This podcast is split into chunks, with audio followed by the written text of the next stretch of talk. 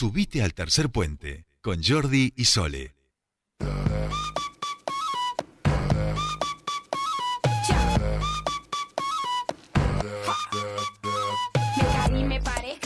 Subí, me fui contra la corriente y también me perdí, fracasé, me encontré, lo viví y aprendí. Cuando te pegas fuerte, más profundo es el beat, sí.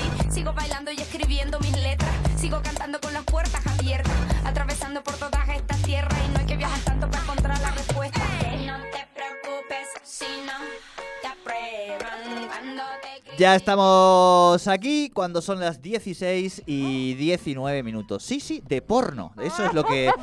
Es lo que dijo la compañera. Yo escuchaba, chica, y me decía, sí, de eso. Buenas tardes, estamos en nuestro espacio de feminismos con Sora y Caro, que son las encargadas en el día de hoy de ponerle voz a este espacio que lo arman entre muchas compañeras, así que también saludos para ellas que seguramente están escuchando. ¿Cómo andan? Buenas tardes. Bien, bien, bien, cansada. Un martes que parece más jueves que martes. El viento puede ser, a esta sí. Mujer yo no la estoy escuchando. A ver. Puede ser que nos esté como... Ahí. Uy, me estaban censurando. Sí. Ay, yo tuve toda la mañana cantando La Censura No Existe. ¿Viste? Con la censura, la censura es ese mecanismo que separa un on de un off en un micrófono, ¿viste? Es así.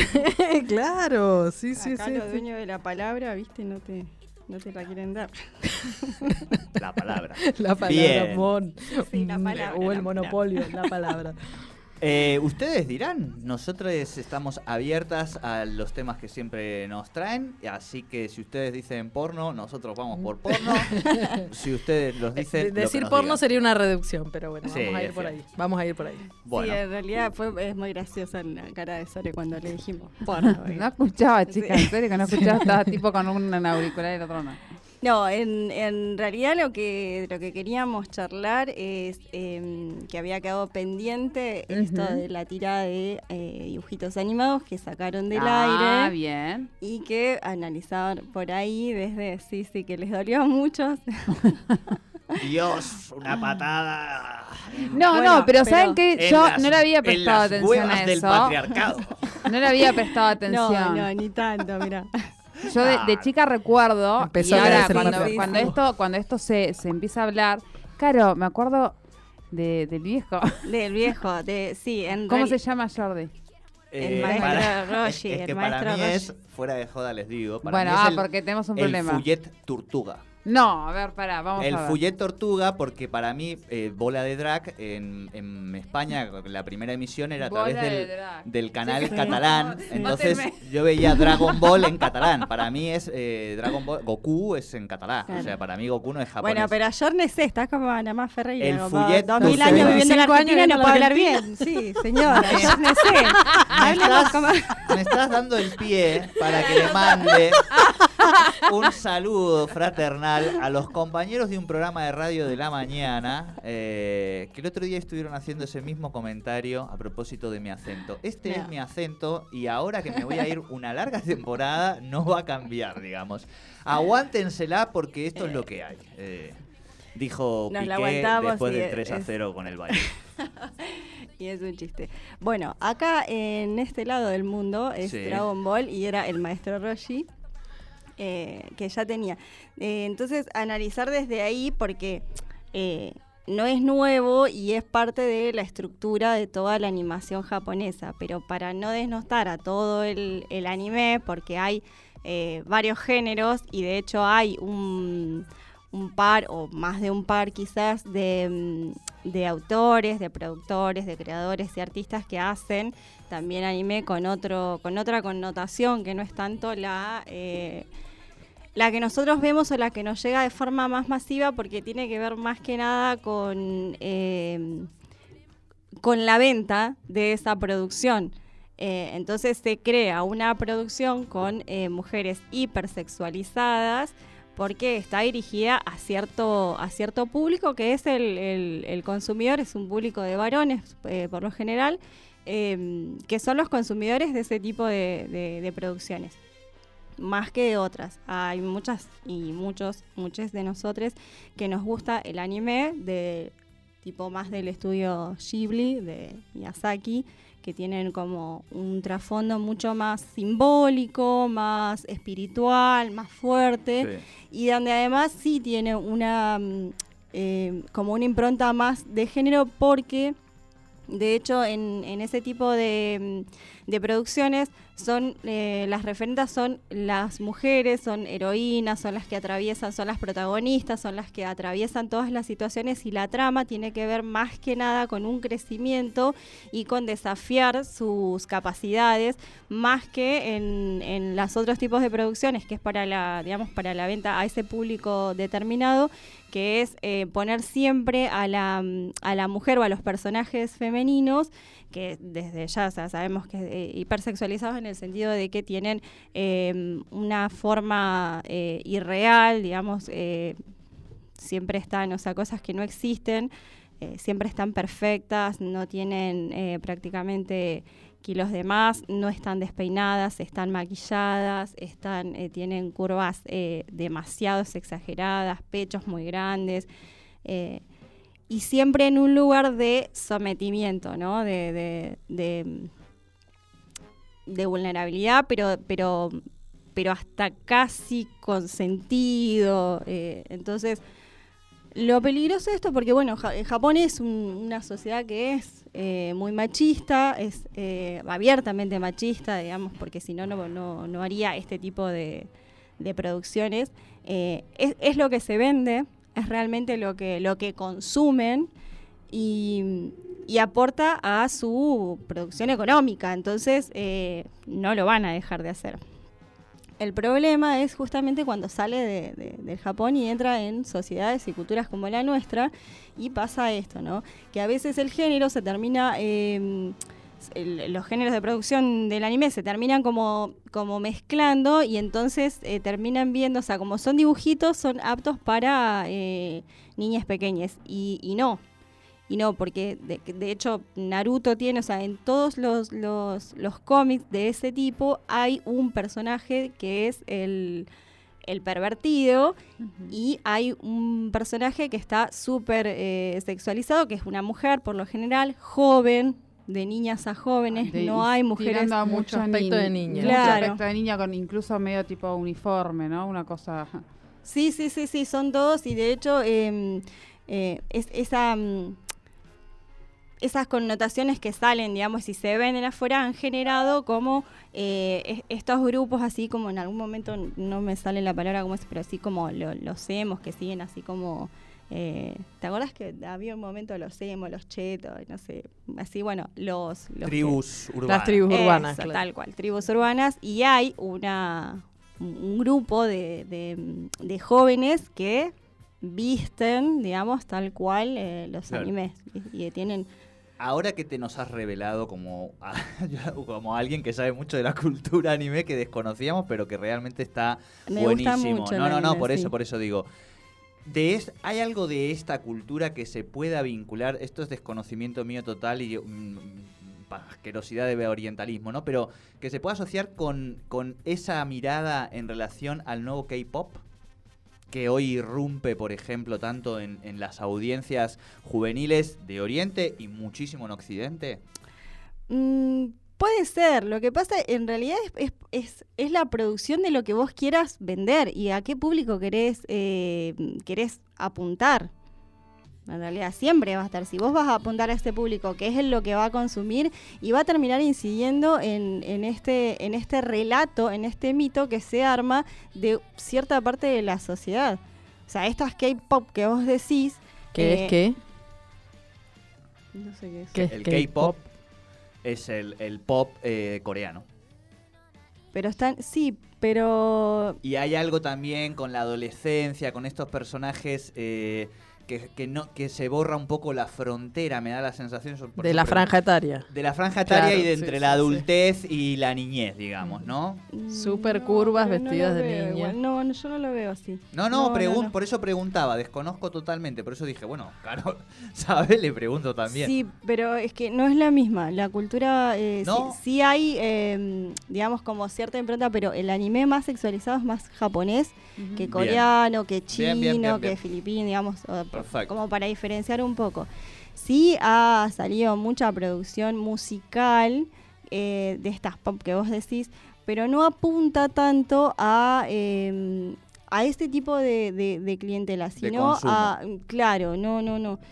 Por eso no lo veo. De hecho, las chicas, los grupos de varones son como muy andróginos, pero los grupos de varones son bien diferenciados de varones y las chicas muy diferenciadas de chicas. Pero no tienen esta sexualización las chicas. Las bandas esas no tienen esa sexualización. De hecho, son muy parecidas a las norteamericanas. A los grupos y bandas norteamericanas. Vos lo ves y tienen los mismos perfiles, los mismos fondos, los videos son iguales, apuntan a todo al mismo público musical, si se quiere. Sí, mainstream adolescente, digamos, no sí, un consumo masculino de mayoría de edad con esa búsqueda sexual. No, lo que pasa es que en esto del anime específicamente o de la cultura, digamos, de producción de dibujos animados para adultos que tiene el Japón específicamente y que sale al mundo, porque, digamos, ellos siempre tuvieron ese tipo de culturas de producción, pero irrumpe más en Occidente, más o menos en el 80, que hay como un boom. Yo no sé si, fue mundial, pero yo no sé si ustedes se acuerdan, hubo un antes y un después de Robotech. Porque antes de Robotech habían 3 series muy parecidas que se salían solamente en Japón. Bueno, acá Robotech incursiona como una fusión de esas 3 series.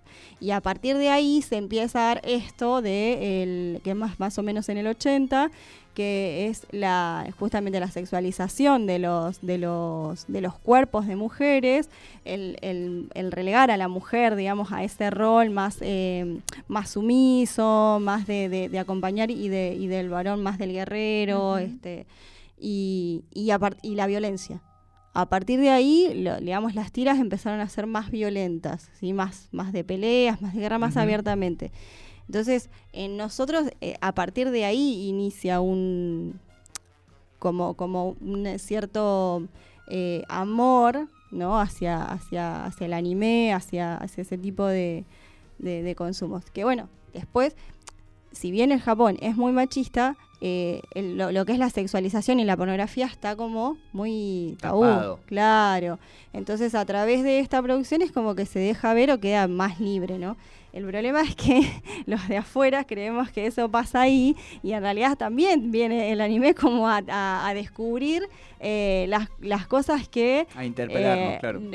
Que no lo hacen porque es ilegal nada más, pero esto termina... o sea, claramente del anime surge el porno, ¿no? Porque también hay categorías, hay 2 categorías pornográficas que ya, digamos, cuando no se puede sexualizar más o ser más morboso, digamos, en la producción, se va a la producción pornográfica, que es el Hekchi primero, que es como una pornografía más de humor, y el Hentai.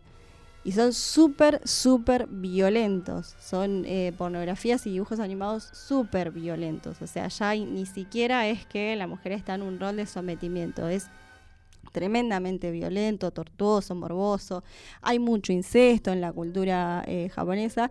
Y en realidad en el porno en sí. Entonces... nosotros, digamos, a dónde queremos apuntar con este análisis que hacemos, digamos, que deviene de eso, es esto. ¿Por qué hay que estar tan atentos? ¿Por qué? ¿Qué pasó que se sacó del aire? O sea, mirá que por un capítulo se va a sacar del aire toda una serie. Y en realidad no es un capítulo. Es toda una producción que viene a irrumpir y que no tiene diferenciadas las categorías y que va creando un relato y un mito de cómo tiene que ser la sexualización, las relaciones sexuales, las mujeres, el rol que ocupan, los niños, las niñas, cómo se van desenvolviendo como en el ámbito normal, porque cumple este relato, y el deseo sexual solamente y el placer permitido para el varón. Siempre y cuando, o sea, cuando vos ves ese tipo de producción, si no lo han visto, búsquenlo, pongan en el Google porno hentai o porno asiático, japonés, véanlo, Porque digo, hoy en día acceder a ese tipo de porno es tan sencillo como entrar a Google y poner buscar el diario. Búsqueda. Es lo mismo. Sí. De hecho, lo buscas así. Por eso también es que se está hablando de pornografía feminista. Me perdí. Entonces, bueno, cuando el vos pones la censura. Sí. Cuando vos pones eso y lo buscas y lo ves, es como que el placer pasa siempre solamente por el varón cuando está sometiendo sexualmente a una mujer. Por lo general siempre es hetero la relación, y siempre en este aspecto de sufriente que tiene la mujer. Claro. Entonces, ¿cuál es la diferencia entre una pornografía de ese nivel, que es patriarcal y que es toda la pornografía? O sea, esa es la más violenta y la que más por ahí nos genera como más rechazo, pero en realidad pongas el porno, pones porno latino, porno lésbico, por lo que pongas, todo apunta a un sometimiento, a una violencia y a una... y aún no disfrute de esa relación. Entonces todo el porno es así, por eso es patriarcal. Cuando hablamos de la diferencia de un porno patriarcal y un porno feminista, es más la sensualización de la sexualización, digamos, que el sometimiento en la sexualización. Toma. No, ¿Sora?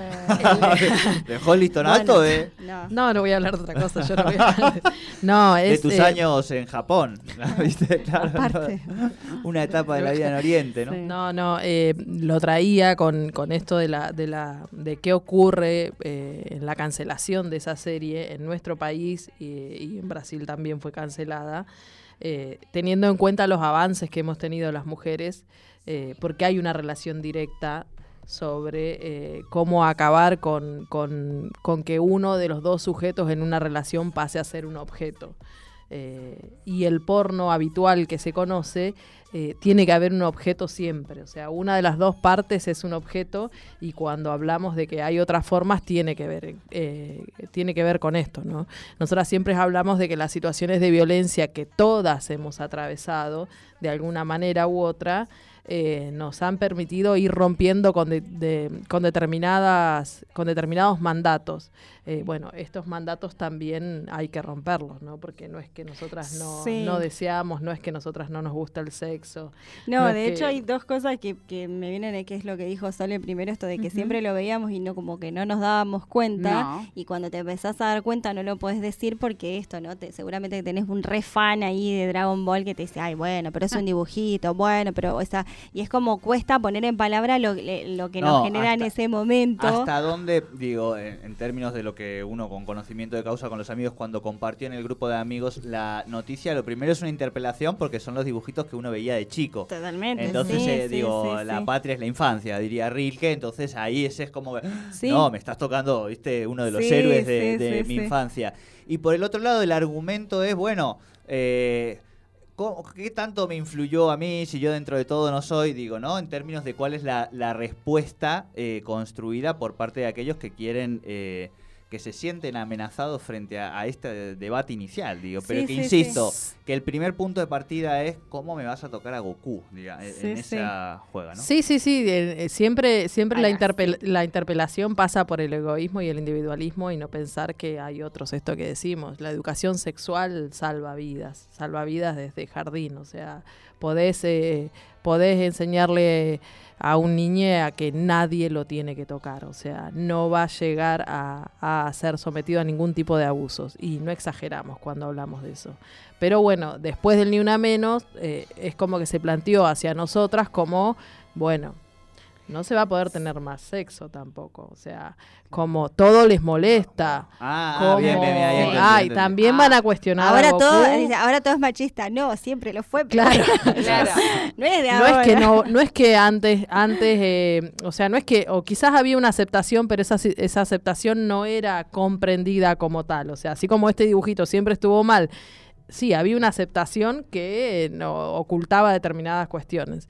Y nosotras lo que venimos a hacer y lo que proponemos desde nuestra lucha como militantes no tan solo como militantes políticas, sino como militantes feministas, es interpelar y tratar de construir un mundo en el que todos podamos ser objeto de nuestras decisiones y que se acaben los individuales, ¿no? Sí, no objetos de otros. Sí, ¿no? Porque es que decís, o sea, no es que vos te vas a convertir en un pedófilo o en un perverso por ver ese objeto, pero sí se crea un relato de cómo tiene que ser la mujer, o que está bien permitido, ¿no? Esto de hecho, yo no sé si ustedes vieron el capítulo por el que se levanta la serie. La simple escena. La escena en la que se levanta. Más allá de lo tremendo que fue, porque él como que lo insta a que se transforme en mujer, es un espíritu, un bichito que tiene la capacidad de transformarse, que se transforma en una mujer joven, obviamente, con pechos grandes, con gola grande, con cintura chica, muy joven además. Esto de la infantilización del cuerpo, ¿no? Sin vello, sin nada que te haga pensar que tenés más de 11 años. Y aparte la negación del bichito a realmente a transformarse, a someterse a esa situación, y la insistencia no solo del maestro, sino de otro alumno que había, que era, no sé quién era, pero era otro, que era como, bueno, pero es el maestro Roshi, o sea, ¿cómo no lo vas a hacer? ¿Entendés? Entonces eso, o sea, como hay ciertas personas, cierta categoría de personas que tienen permitido cosas, a eso apunta, digamos, al relato que se va armando y que va calando, y sobre todo que va calando en las infancias. Entonces esto después de perseguir cosas totalmente irreales, o sea, no se puede ser una mujer porque aparte si no tenés esa contextura física, no la tienen ellos tampoco, es irreal, no existe, digo, como someterte a esa frustración, y que si no sos capaz de hacer que el otro disfrute, y aparte tu disfrute, tu placer pasa a un segundo plano, claro, es que no importa, existe, no existe, y es un relato que se viene, digamos, nosotros lo analizamos a partir de esta serie y de lo que está pasando ahora. No, pero es que este siquiera, relato... Perdón, me quedaba pensando, ¿no? No es que no existe. En realidad es todo lo contrario. No, pero además es todo lo contrario. No es que vas a tener prohibido disfrutar. Vas a ser humillada. Tal cual. Digo, o sea, mirá, no es neutro. Digo, es todo lo contrario. Sí. ¿Entiendes? No solo no vas a disfrutar, sino que además la vas a pasar muy mal. Bien. Bien, perfecto. A mí lo que más me llamó la atención de ese pequeño, pues no lo quiero dejar pasar, porque nosotras siempre hablamos de la cofradía, y es del joven, este alumno que justifica y que lo toma así como nada. Eso es cofradía. O sea, eso es cuando nosotros hablamos de que hay que romper con esos y hay que dejar de sostener esas malas formas que son las que sostienen el patriarcado y que son las que sostienen muchas jóvenes que cuando vos le decís eso, no, pero yo nunca abusé de nadie, yo nunca violenté a nadie. Bueno, si vos no lo hiciste, segura que al lado tuyo hay uno que sí lo hizo, y o no lo estás mirando, no lo estás queriendo ver, o lo estás justificando. O quizás no, tampoco te das cuenta. Esto que nosotros analizamos, esto que decimos siempre, que una vez que abrís los ojos ya no, o sea, en todo lo vamos a ver con perspectiva feminista, manera, y no hay forma. Entonces también ves todos los relatos, no solamente en este tipo de producciones, sino la mitología, todas las mitologías que nos han sacado el centro de la mujer como sagrada, como importante, como parte. O sea, vos ves la mitología griega, son todos los dioses son varones, venimos de la cabeza de Zeus, ¿entendés? Entonces, Atenas es la que sale en definitiva, y que además es una diosa que la sexualidad es medio sexual. Es la guerra, y aparte y la que es sexual es la prostituta, entonces... digamos la diosa del placer, que es la Venus, que es la Afrodita, es como, bueno, esta es la torranta, y en realidad es eso, como que nos han ido robando el derecho, ¿no?, al placer. De hecho, la histeria dejó de considerarse enfermedad de la mujer por no tener orgasmos hace 60 años recién, gracias Freud por eso, por haber considerado el no orgasmo como una enfermedad. Bien. Bueno, 16:43, ¿pudieron escuchar un poquito del otro día, del miércoles, del espacio de Nuevas Masculinidades? No, lo cargamos, pero todavía no lo pudimos escuchar. Igual son compañeros, así que... Yo más o menos tenemos un amigo que está participando del grupo y más o menos algunas cosas. Saben por dónde va la cosa. Sí. No, la verdad que celebramos esos espacios y es un poco que nos genera bastante como optimismo a la hora de la construcción y de seguir avanzando, porque sabemos que esto solas no es posible. Bien.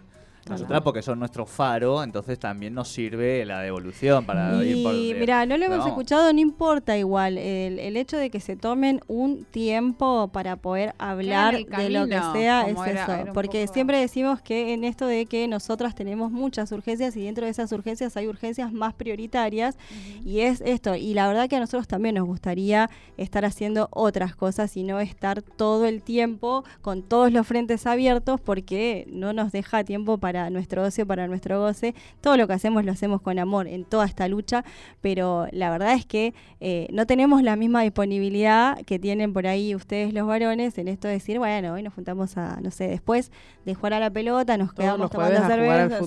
Los lunes. Bueno, algún día no podría sin replantearse. Perdimos ayer. ¿Ves cómo nos sacan el protagonismo? Sí, bueno, no, pero porque son y 45. Claro, Bueno, está bien. Bueno, la música tenemos. Sí, tenemos La Deseante de Tita Prin y Luciana Pecker. Así que tienes una letra cortita, pero va a pegar. Estoy en contacto con... No quedó ahí. Yo cumplí, con Pecker, ahora estoy en contacto, avanzando. Pero bueno, está con la agenda complicada. No, tienen que venir un día que no sea martes. Claro, eso va a ser un punto. Clases en este horario. Eso, para que estén ustedes también, que nos gustaría. Así que lo voy a coordinar con ustedes igual. Cambiamos la columna, no tenemos drama. Para nosotras sería como una nada. Bueno, muchísimas gracias como siempre. Gracias a ustedes, nos vemos la semana que viene. No me escondo, no pido perdón, no tengo pudor, soy la deseante.